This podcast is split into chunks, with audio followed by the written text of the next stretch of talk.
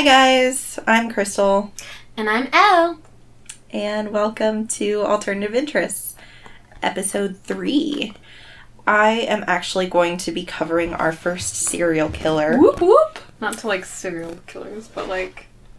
Right, it's so this one's really interesting because this guy was on police's radar for pretty much the entire time he was active.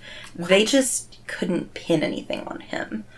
Those are, like, my low-key favorite kind, though, because they're just that screwed up that they're getting away with it. Yeah, and it's...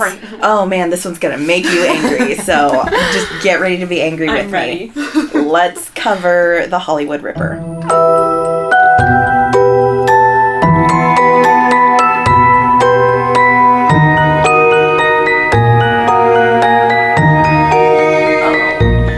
In the summer of 1993 in Chicago, Illinois, 18-year-old Trisha Pacaccio lived with her parents and two younger brothers. Her brothers were 17 and 13. In 1993, she had graduated high school. She was getting ready to go off to Purdue University in Indiana. On August 13th of that summer, she actually went out with her friends for one last time before everyone was going to be splitting up and going off to college. It was this really cute, they were going to do a scavenger hunt and dinner. Aww. So it was really cute, innocent fun. Trisha dropped her friends off and she drove home around 1 a.m. The next morning, Trisha's father, Rich, was going out to his van when something caught his eye by the side entrance to the house. Rick walked around, and he actually saw his daughter's tennis shoes sticking up, and he found his daughter stabbed to death in his driveway. What? Yeah. Like, a lot of stabs, or just... a decent number of stabs. Okay. So police were called. They determined that Trisha had been walking up to the house. She had parked her car, keys in hand. She was walking up to the side entrance to go back in. Her assailant attacked her from behind. Whoever it was twisted her arm so forcefully that he broke it. What? And then stabbed her 12 times in the left breast, arm, and chest. What a jerk! Yeah. Key information here is the left. The left. Okay, remember the left. So DNA was found under her fingernails. I mean, this is 1993, early 90s, DNA technology isn't super advanced. Yeah. So they were able to determine that it was male, but they couldn't really figure anything else out. Oh. A lot of people were interviewed, but police never made any arrests, and they never had any suspects. The family was too upset to continue living in the home where their daughter and sister had been found murdered. They actually ended up moving out. Mm. I don't know if they rented the house or if they moved to an apartment, but after 4 years, they decided that, they wanted to go back home, so they actually ended up moving back home. Really soon after they moved back into their family house, a friend of one of their sons came over to visit. This kid's name was Michael Gargiulo. I'm probably pronouncing his last name wrong, but I don't care. Michael had grown up around the corner from the Pacaccio family and had been friends with Doug, the older son, since they were in second grade. So, like, this kid, they were really close friends. Besties. Family knew who he was. Michael shows up asking to speak to Rick. Diane, Rick's wife, said that Rick was at work, and Michael actually waited for over an hour until Rick came home. So when Rick came home, he said in this documentary that he looked like he was about to say something, like, the look of someone that's, like, been waiting for you.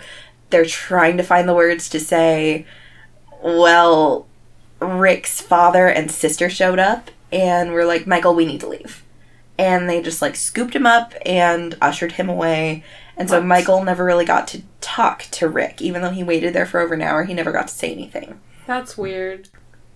Diane kind of commented to her, she's like, that was a little weird. And that was when the two of them began to suspect that Michael was involved in what had happened to Trisha. That's all the sketch. What's really good, they went to the authorities almost immediately. Oh, that's smart. By the time they told the authorities, Michael had disappeared. What? Yep. Michael moved to Los Angeles. He moved there for the reasons that most people move there. He had aspirations of being a professional boxer or a movie star.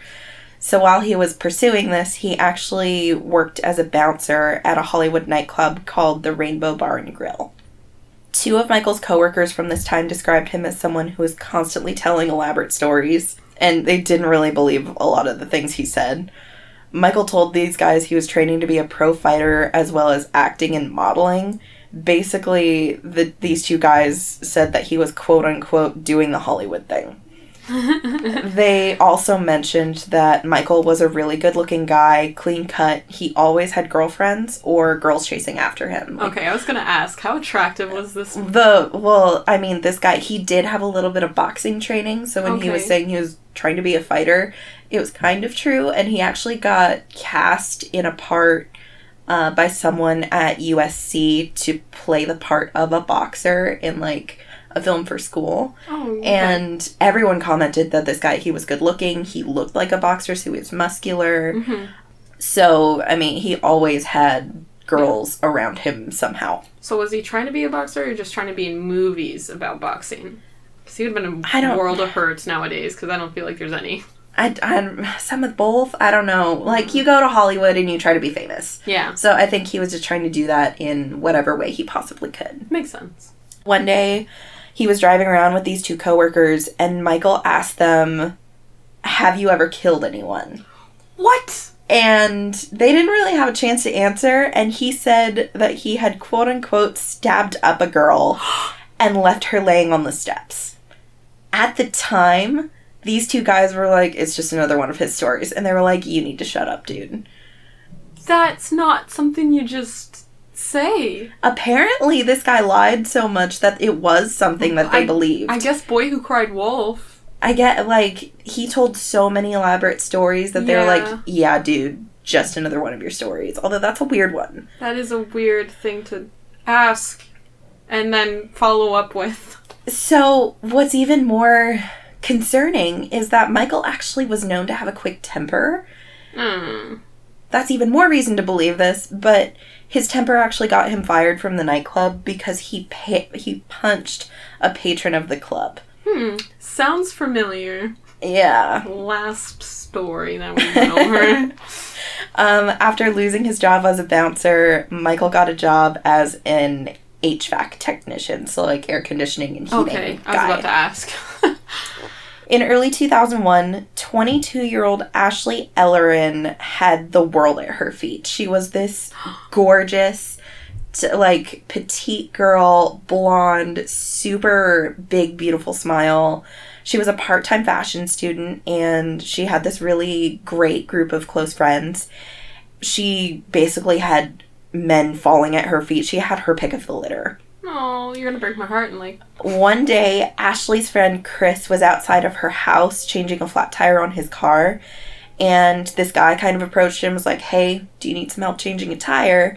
At the same time, Ashley came outside, and they didn't say why, but I'm assuming that, my friend's outside changing his tire. I'm going to go check up on him. Yeah. Every so often, they're like, hey, do you need help? How are you doing? I'm going to go back inside. At the same time, this guy showed up. Ashley happened to come outside. Chris was like, I know how to change a tire, dude. It turned into this guy was flirting with Ashley. They only really knew the guy. He introduced himself as Mike. He and Ashley actually ended up exchanging phone numbers. Of course. After this first meeting, Mike kept trying to get Ashley's attention. She's beautiful girl. Yeah. He would call the house, or he would just show up uninvited because, so he knows where she lives. Oh. Ashley's friends actually recalled a time when she was hosting a house party, and Mike showed up and just plopped himself down and just laser focused on Ashley. What? That's creepy. Right? I don't know if I could. I don't know. Right. That would be alarming to me. Well, it was alarming to them, too. They kind of thought this guy was creepy.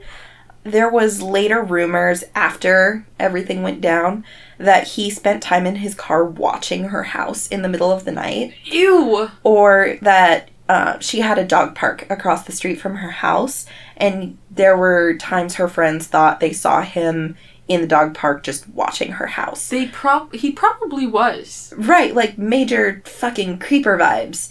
So, thankfully, you know, with Ashley being so popular with the menfolk, yeah, she wasn't interested in Mike. Okay, good. Thank you.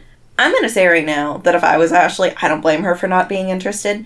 Not because Mike was creepy, but because of who was interested in her.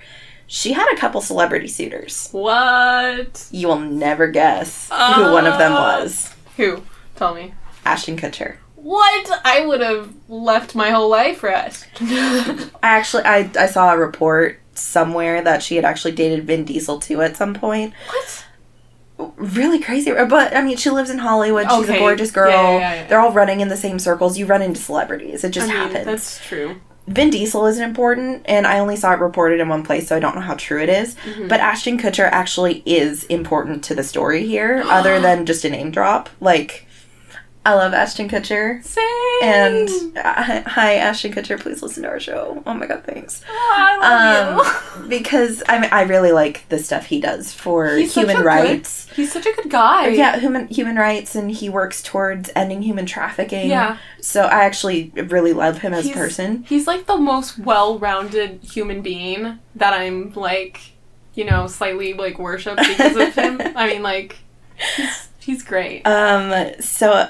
He plays into the story more than just a little name drop here. Okay. On February 21st, 2001, Ashton Kutcher had planned a date with Ashley. They were supposed to meet for drinks after the Grammys. Uh-huh. That day, Ashley actually spent the day with her dad. He had come to visit from Los Altos, and he was helping her to do a little bit of light remodeling and painting at her house. She and Kutcher talked twice during the day. I'm assuming it's to, like, solidify plans, like, hey, I'm still coming at this time, or actually his day ended up getting really busy, so he had to push back the time he was meeting. So it could have been a, hey, I'm really sorry, but we gotta go later, but they talked twice during the day. Ashley dropped her father off at the airport that afternoon, and around 7 p.m. she called her landlord to come over and help fix her ceiling fan and move some furniture for her. Ashley was actually dating a few people at that time. She had just gotten out of a relationship, and so she was casually dating a few people. Her landlord later testified that they were actually having an affair at that point. They had met up a few times, and when she called him over to help with the ceiling fan and move furniture, they actually ended up having sex. Okay. The timeline is super unclear exactly when the landlord left, but at some point he left. He later testified in court that he was present when Ashley took a shower, like he was still in the house. Ashley hopped into the shower, and Kutcher was actually running late, and so he actually had to call her again. At 8:24 p.m., he called Ashley to update her again and just to let her know that, you know, he's still coming. Really sorry I'm late. Mm-hmm. Ashley said that she had just gotten out of the shower. So the landlord said he was there when she was showering and that he recalled her getting the phone call, but that he had left when the phone call came in. Kutcher didn't actually show up to her house until about 10:45 p.m., which, you know, under normal circumstances, I'd be pretty pissed if my date was really that late. Wait, like, when was he supposed to be there? I don't know. Because, I mean, that might have not been too late. Well, all the articles said that he had to push back the time multiple times, and he called her at 8:24. So, I mean, it was 2 hours later. Okay. He's pretty late. Come on, dude. He actually tried calling her 2 more times after that 8:24 call, but she didn't answer the phone. Oh, no. He tried to knock on the door, and he was really confused because all the lights were on, but no one answered the door. He actually went around and he peeked in her windows, and he saw, well, so, you know, when you're expecting someone, like, I if I was home, had my headphones in or something, or the music's really loud, I don't hear. I've actually gone to a friend's house before, and they didn't hear them, and I went around to a window, and I, like, tapped on the window. Oh, no, I do that. Yeah. Like, I mean, it's just funny. So that's, I mean, he's a celebrity. He does normal human things. So he was doing that. He was trying to find her and get her attention. Yeah.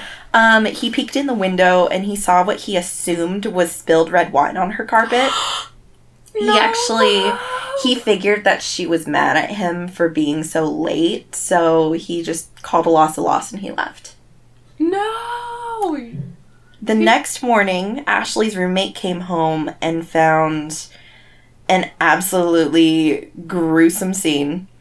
Ashley was lying just outside of the bathroom, just out of sight of where Kutcher saw what he thought was wine on the floor. She had been stabbed 47 times, and her throat was slashed so deeply, she was almost decapitated. That's scary. Yeah. And horrible. Police said it looked as if she had been attacked from behind as she was getting ready for her date. Her curling iron, her blow dryer were still plugged in. Were they on? That's not safe. And her hair was still wet, as if she had been, just gotten out of a shower. Ashley's friends, like the smart folks they are, immediately suspected Mike, the friendly heating and air conditioning guy. Yes! Ashley's friend Chris, remember the guy who had his flat tire, and he was actually the first one to meet Mike, told police about Mike the first time he went in for questioning, and the police just didn't seem interested. What? How do you not... They legitimately are like, right. My friend's dead, this person was creeping. Right. So one detective actually said he was not in their circle of friends, they were just creeped out by him. It takes a little bit more than that to get focused on somebody as a suspect in a case like this. Excuse me, he would just stroll into her house. What drives me so crazy about this one specific thing is, you always see when people are murdered, the investigators will go and ask their loved ones, do you know anyone who would have wanted to hurt her? They gave them a name and they didn't care. Yeah, that's one of the first things. Right. Does this person have any enemies? Well, she does have a stalker. Right, creepy Mike. And the police were like, you don't have a last name for us? Okay, well, I'll take that down and we'll have it under consideration. No. You gotta care more about this stuff. Oh my god. Okay. Police interviewed people in Ashley's social circle, which is actually really large, and it took them months to learn Mike's last name, and then they put him on their list of people. Months? Yes, months. For, the first name that was dropped to them was this guy. Yep. I'm actually going to take a really quick detour back to Chicago. Okay. Trisha Pacaccio's murder had been cold for nearly a decade. 0 leads. In 1999, a new detective, Lou Sala, took over the case. So now it's 2002. Ashley's murder, they're still investigating it. Over the course of these months, they're questioning people. We're now in 2002. Trish's mother, Diane, said that she had been checking in with detectives once or twice a week, and, they didn't have any leads, but she felt like it was helping her emotionally because it was someone she could talk to that knew exactly what had happened to her daughter. Aww. It's really sweet, really cute. And her father had said that he is not going to give up until his daughter gets the justice that she deserves. So, these parents are... just champions for their daughter. It's great. DNA technology had advanced quite a bit since the murder, and they were able to take a look at the evidence from Trisha's case again. They actually retested the DNA from under Trisha's fingernails. They were able to get a complete profile, so something that they can actually take to a national database to see if there's anyone who matches. Okay, so the looks thing? No, so when you test DNA, you can have a partial profile. The more complete the profile is, the more markers you have to test against. Yeah. And the more certain you can be when you find the match. So they had this complete profile, a bunch of ones and zeros on a screen. Mm-hmm. They just needed to now get samples from people on their list. They actually had a list of everyone they had talked to during the initial investigation in 1993, and they wanted to get DNA samples from all of them. Oh. They actually mentioned they tested everyone. They tested her mom, her dad, her friends, her brother, and the dog. The dog? Weird, right? Yeah, because the dog can pick up a knife and stab somebody. Well, so I that's a really good point. I didn't even think of that. I thought it was weird because DNA is advanced enough at that point that they could tell it was human DNA. So why do they need to test the dog? Oh, that's what you were thinking? Yeah. Oh, wow. We were totally two different mindsets. We complete each other, apparently. And so I was thinking my notes actually say maybe they just got so excited that they threw the dog in just in case. no comparison. It's science, man. I mean, yeah, if it's the first time, you know, the first time you get to play with a new toy, you do a bunch of stuff with it. Maybe they were just playing with their new toy. Anyway, detectives wanted DNA samples from anyone they had spoken to back during the initial investigation. Michael Gargiulo was on that list.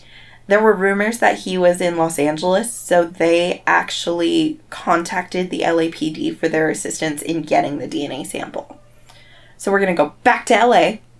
Detective Tom Small was working on Ashley's case and had started taking a more serious look at Michael, the HVAC guy. So at this point, Michael now has 2 police departments that are interested in him. So Tom Small gets a call from Lou Sala asking for some help, and Lou actually went across the country to meet with them, and LAPD holds up a photo of the guy they're looking at. The Cook County detectives from Chicago were like, that's our guy. And so they both kind of at the same time were like, well, what are you looking at him for? And LAPD was like, well, he's a suspect in a murder investigation. So they kind of came to a mutual consensus that, like, we need this guy's DNA. Police were able to get a DNA sample from Michael in hospital. The details are a little fuzzy. It doesn't sound like he was willing. It sounds like he resisted a little bit, but they got the sample that they needed. The sample was sent to the crime lab in Illinois, and the result came back as a match. Like, ding, ding, ding, match for the DNA under Trisha's fingernails. Yeah. You would think they would have enough to go, like, scoop him up, arrest him, right? No. What? No. Why not? Police thought they definitely had enough to arrest him. The DA said they needed more evidence. Freaking DA, why? Like, DNA evidence. They thought the DNA could have got there in some kind of innocent way because Michael had actually told detectives he had given Trisha a ride home the day before her murder. And so she has blood. Not blood, DNA. Okay. It could be skin cells. How do you get that under your nails, though? It's actually really easy. Like, I can shake your hand and have your DNA under my fingernails. The percentage mix is what's important. So the DA was like, you know, she could have picked up his DNA when he gave her a ride home. This guy's been friends with her brother for years. Maybe she gave him a hug as she got out of the car as, like, a thank you. Because, you know, I mean, I do that. I'm a hugger. I do that. Mm. So that's the DA was like, we need more evidence. So they did not go pick Michael up. So remember, there was no DNA actually left at Ashley's crime scene. He was still just the creepy heating and air conditioning guy. So really at this point, Michael is just this really unlucky dude who happened to live near these 2 gorgeous young women who were brutally murdered. So coincidental. I mean, unlucky. Some people's luck, you know. Just, it's all luck and coincidence. Right. That's what life is.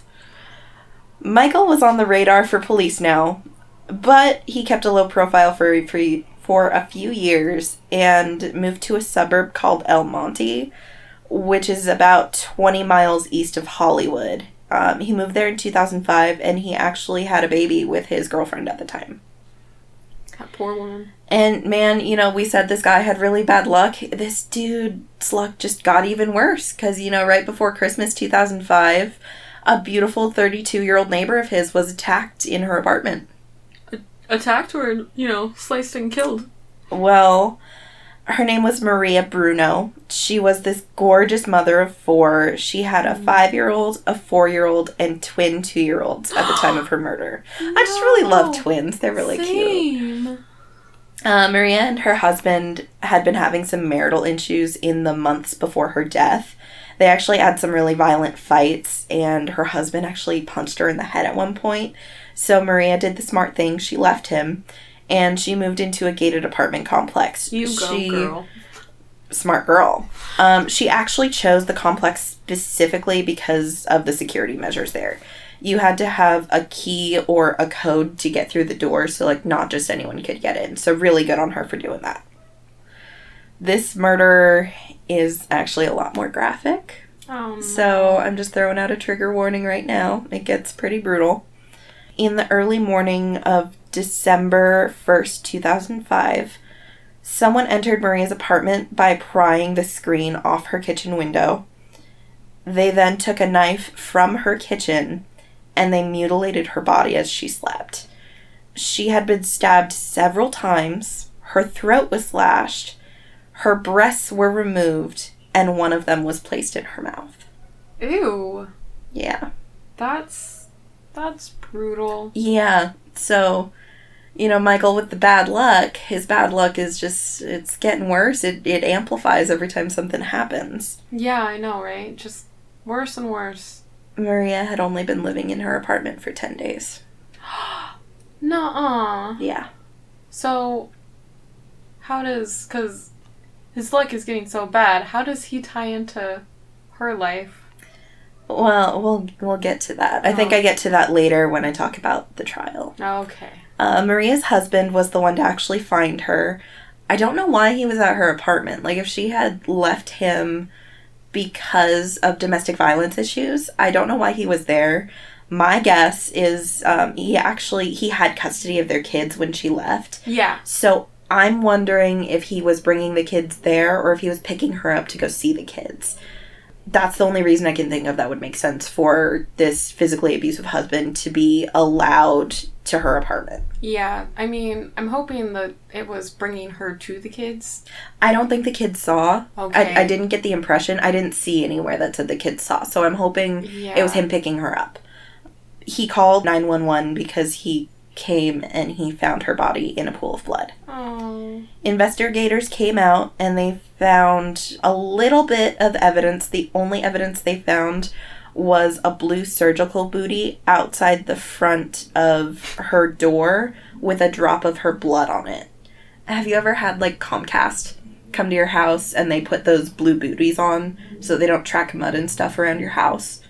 Actually, no. They always just wear their shoes. Oh, interesting. A lot of people in service fields, so like plumbers, HVAC, cable, they actually have these booties with them that they will put on over their shoes so that they can come into your house without, like, muddying it up or getting it dirty. Okay. They found one of these booties with a drop of Maria's blood outside of her front door. Of course. So detectives spoke with neighbors, and one neighbor actually reported seeing some weird things in the days leading up to her murder. He said he reported seeing a man in a hoodie following Maria. He saw the man jiggling her doorknob and looking into her windows, and one time he even saw this guy following Maria while she was carrying groceries. But, you know, not important enough to report to police. I mean, there's some weirdos out there, but, I mean, at least talk to her and be like, hey, there's this dude who keeps following you. Well, I kind of get that he wouldn't because she was super new to the community. Yeah. So, I mean, your new neighbor has someone following her. I mean, you don't know. I would tell my neighbor. I would think so, too. But apparently this guy didn't think it was important enough. Maybe he thought it was normal for them. Maybe. New neighbor, not everyone's friendly. I don't know. People have their kinks. I don't know. Detectives looked at records for everyone in the apartment complex, and no one really popped up for anything that was a serious enough arrest record for them that they were like, wave a white flag, hey, look, let's look at this guy, because, you know, bad luck doesn't show up on your criminal record. Yeah. Conveniently, Michael was never home when the police tried to knock. He actually lived in this apartment complex. Michael was never home. They left cards for him, and he never followed up with them, and so he was never interviewed. Oh, how convenient. Yeah. A couple more years went by. Michael got married, and he moved to Santa Monica. Santa Monica is 30 miles west of El Monte, which is about 20 minutes west of Hollywood, so initially he moved east of Hollywood, and now he's moved again and gone west of Hollywood. He lived in an apartment with his wife's mother. And this is where, you know, his bad luck just strikes again. Oh, but, yeah. That bad luck. So Michelle Murphy was a 28-year-old woman who lived in an apartment complex right across the alley from where Michael was living. On April 28th, 2008, she woke up with someone on top of her, stabbing her. That would not be the most fun way to wake up. It's probably in, like, the bottom 1% of ways I would want to wake up. The bottom 1%. And you know, this 5'1" boss ass bitch, Michelle Murphy, fought the asshole off. Yes. Bad bitch. She was being stabbed repeatedly. And in an interview, in her testimony, she said she wrapped her hand around the blade and she was just fighting with everything she had. Eventually, she got to a point where she got her legs up underneath and she kicked the guy off. Yes. In all of the fighting, the guy actually ended up cutting himself, and he was running out the door after Michelle was able to kick him off. You know what he was saying as he ran out the door? Oh, no. I'm sorry. What? Wait. Pause. Let me process.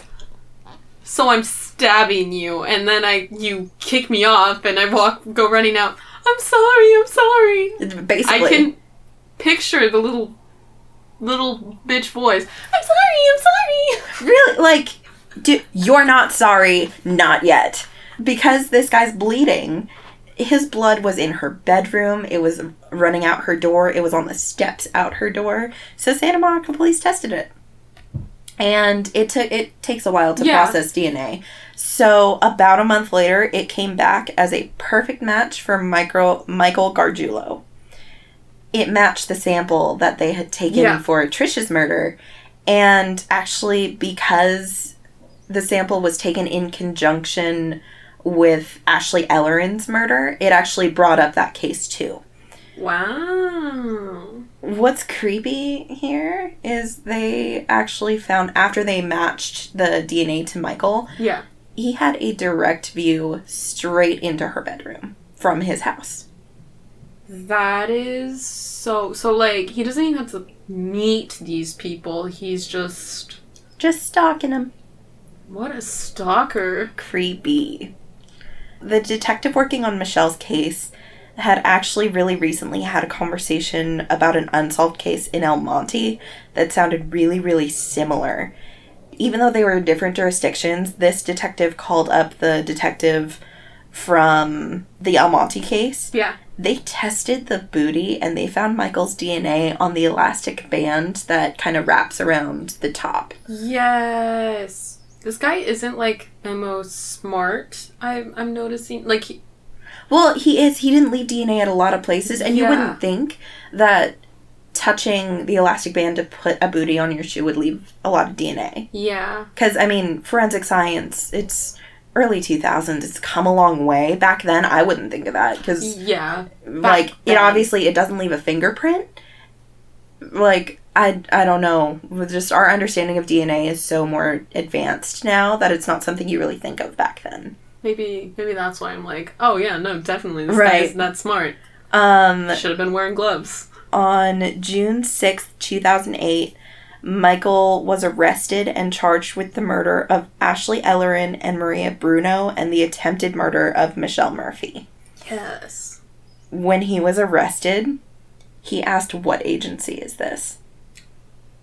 Wait. And the detective at the time was like, this is huge, because it means he doesn't know what he's being arrested for. Wait, he doesn't know they like came to him and he Well, he asked, what agency is this? He wants to know what jurisdiction is coming to arrest him, because he didn't know which murder he was being picked up for. Oh my gosh. So like, he knew that like it could have been any of these. Yeah.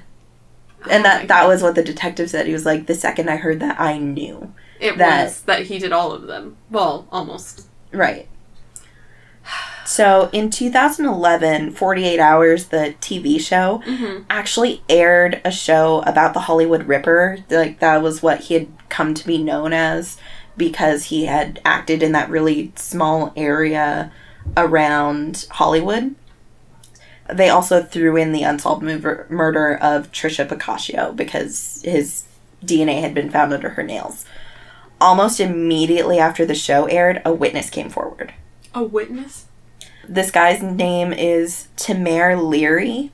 He was one of the guys that worked with Michael when he was a bouncer at that nightclub. And he was one of the guys that was in the car when Michael made his weird statement.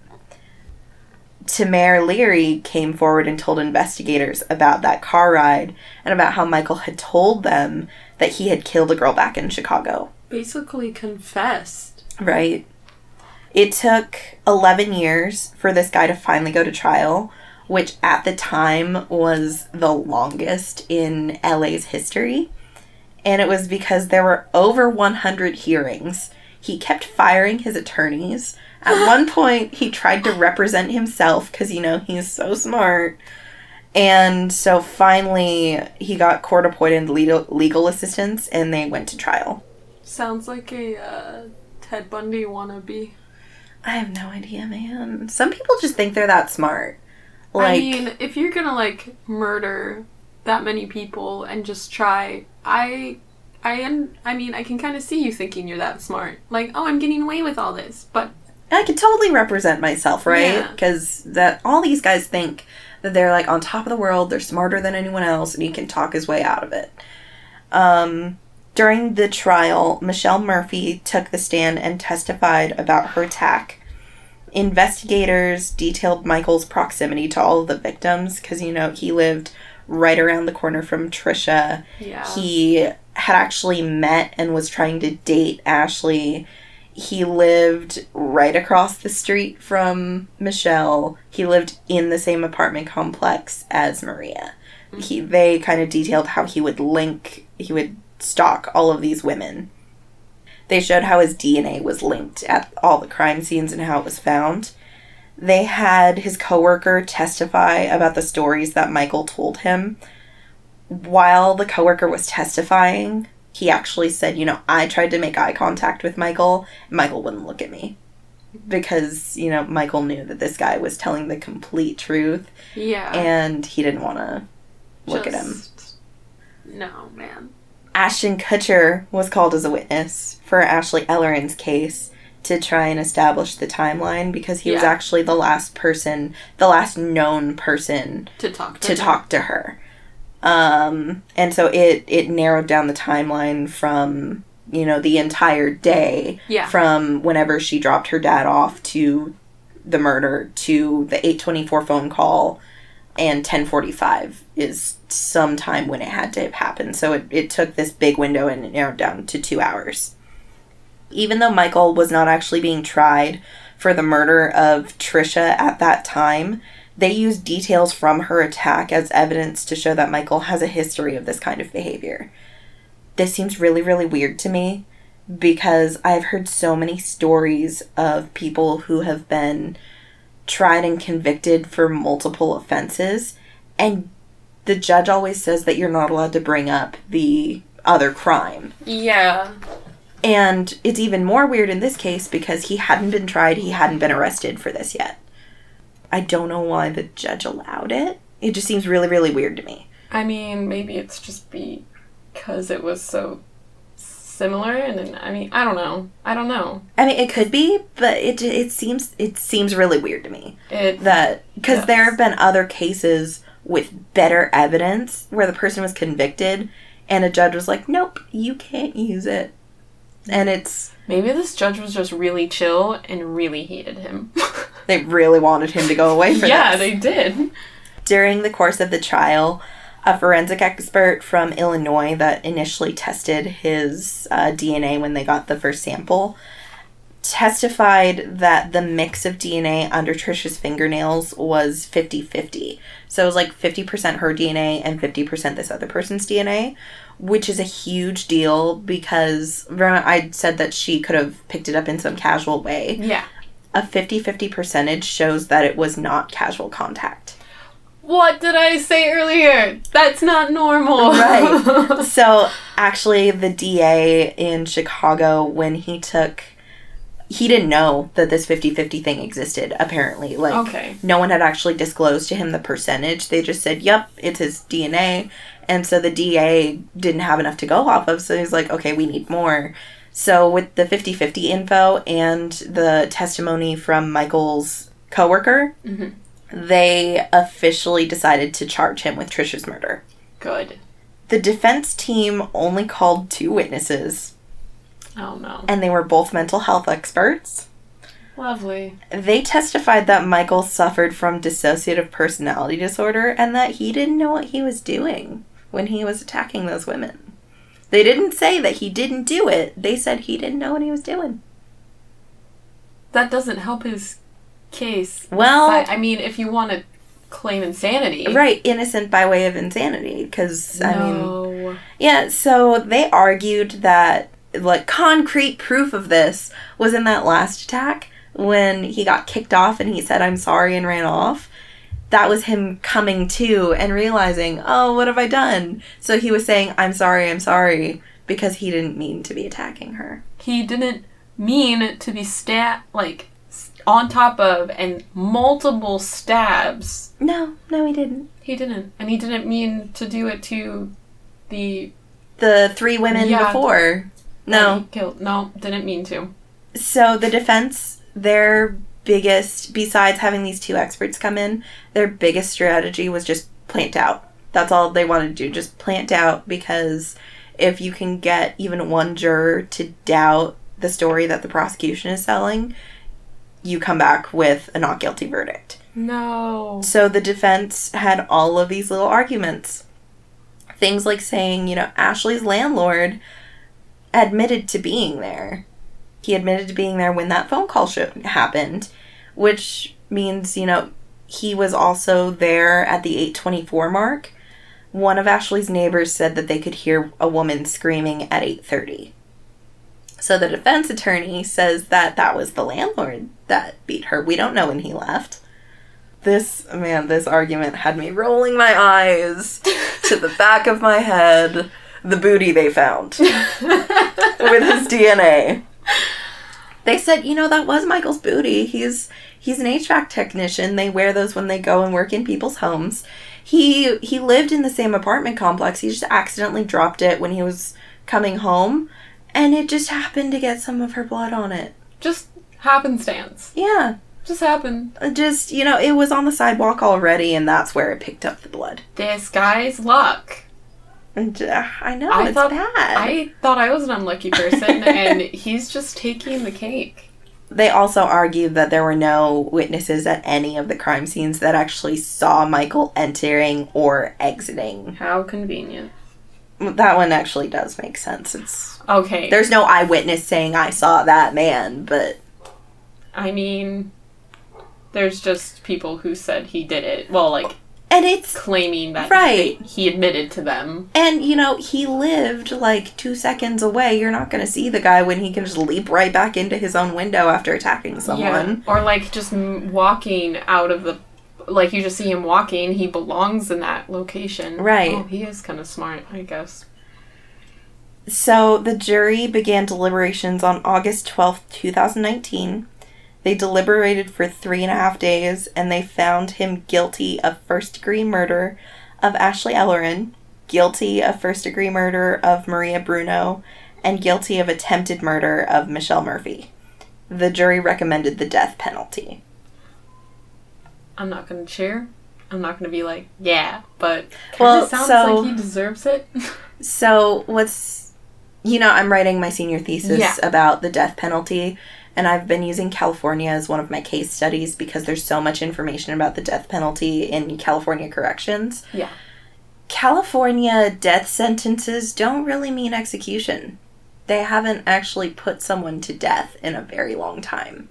So even if he was sentenced to death, he'd spend his life there at minimum, but he may not be executed. Oh, as long as he's spending life in prison, that's fine. Well, you're going to be real happy with what I tell you next. That was sarcasm, correct? He's currently appealing for a new trial. No, stop. You can't. His lawyer says that he suffered a due process violation because the prosecution team didn't give them some important information about one of the detectives that was testifying in the case. Apparently, I didn't look into this super deep because it looks like there's a lot of speculation about exactly what this evidence is, but it looks like one of the detectives retired. Okay. And then, for whatever reason, the one article I decided to find didn't explain why, But after he retired, he suited up like an active duty officer and went to a jail to talk with someone.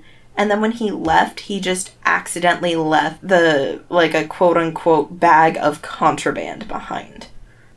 That was all I really got. It was not really clear what they thought this guy had done, but the defense team is saying that they should have known this information because it calls into question the integrity of him as a witness and him as a person. They could have used that to convince the jury that his testimony wasn't worth listening to. Because of COVID-19 and all the lockdowns and everything that's going on right now, his appeal has not been, there hasn't been an answer to it yet. Yeah. And it looks to me like he's not going to be going on trial for Trisha Pacaccio's murder until everything in California is settled. Well, this jerkwad. Yeah. I don't know.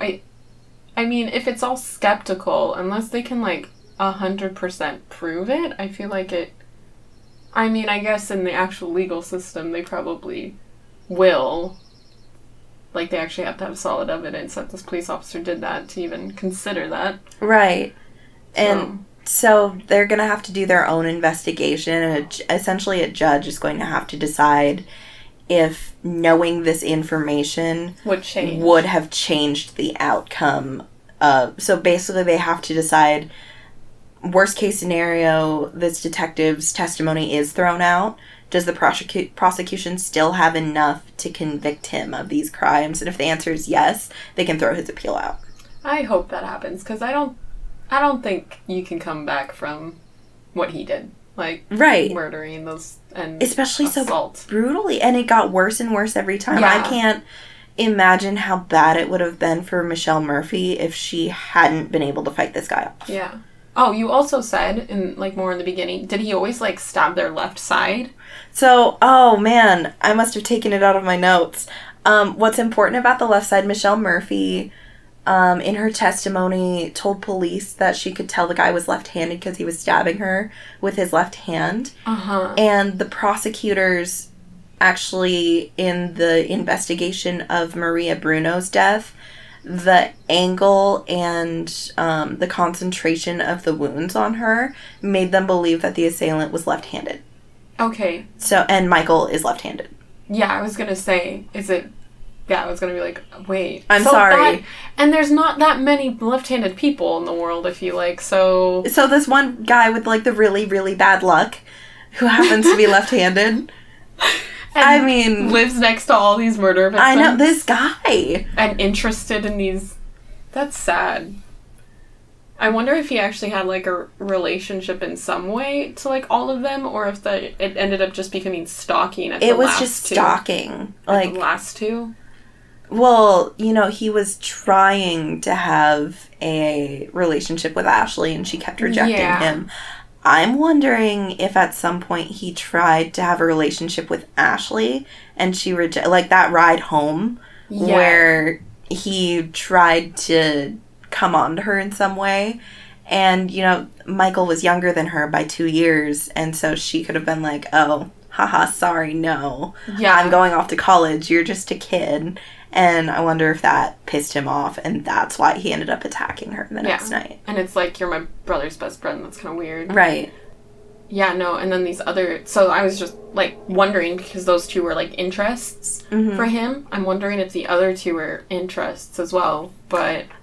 I didn't include it in my notes, but there was a little bit of speculation that some of the reason he fixated on these women is because he had recently been in a breakup, or in the case where he was actually living across the alleyway from Michelle with his wife, I wonder if he was bored of the relationship. Or they were fighting or something. Or just something that, he was looking and he's like, man, she's real pretty. I wonder. And he fixated on her, and because he had direct line of sight to her bedroom, it was in his twisted mind, he was able to see her, and he just became obsessed with her. Yeah, that makes sense. I wonder if his wife thought he was weird.